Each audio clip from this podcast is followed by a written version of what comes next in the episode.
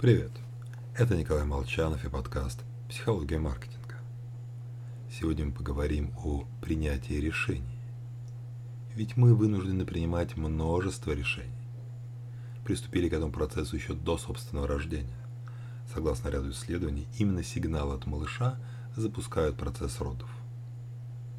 Ну а дальше современный мир непрерывно ставит нас в ситуацию выбора. Еще буквально пару сотен лет назад – Решение, где жить, кем работать, на ком жениться, за большую часть человечества принимали другие люди. Теперь все изменилось. Количество стратегических решений, способных круто изменить, способных круто изменить нашу жизнь, увеличилось в разы. Чтобы облегчить муки выбора, многие прибегают к древнему способу принятия рациональных решений. Делим лист на две колонки, называем их плюсы и минусы и садимся заполнять.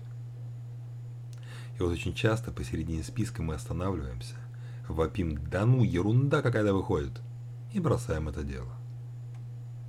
Такое поведение говорит о том, что наш мозг уже отдал предпочтение какому-то варианту. Просто не сообщил об этом на уровне сознания. А отказ заполнять список – реакция нашего «хочу» на рациональный метод принятия решений.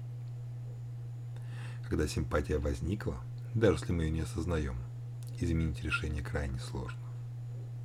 Так что в бизнесе лучше избегать практики окончательных и бесповоротных решений.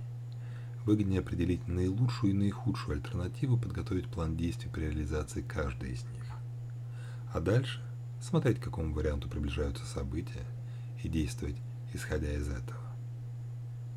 С вами был Николай Молчалов и подкаст «Психология маркетинга».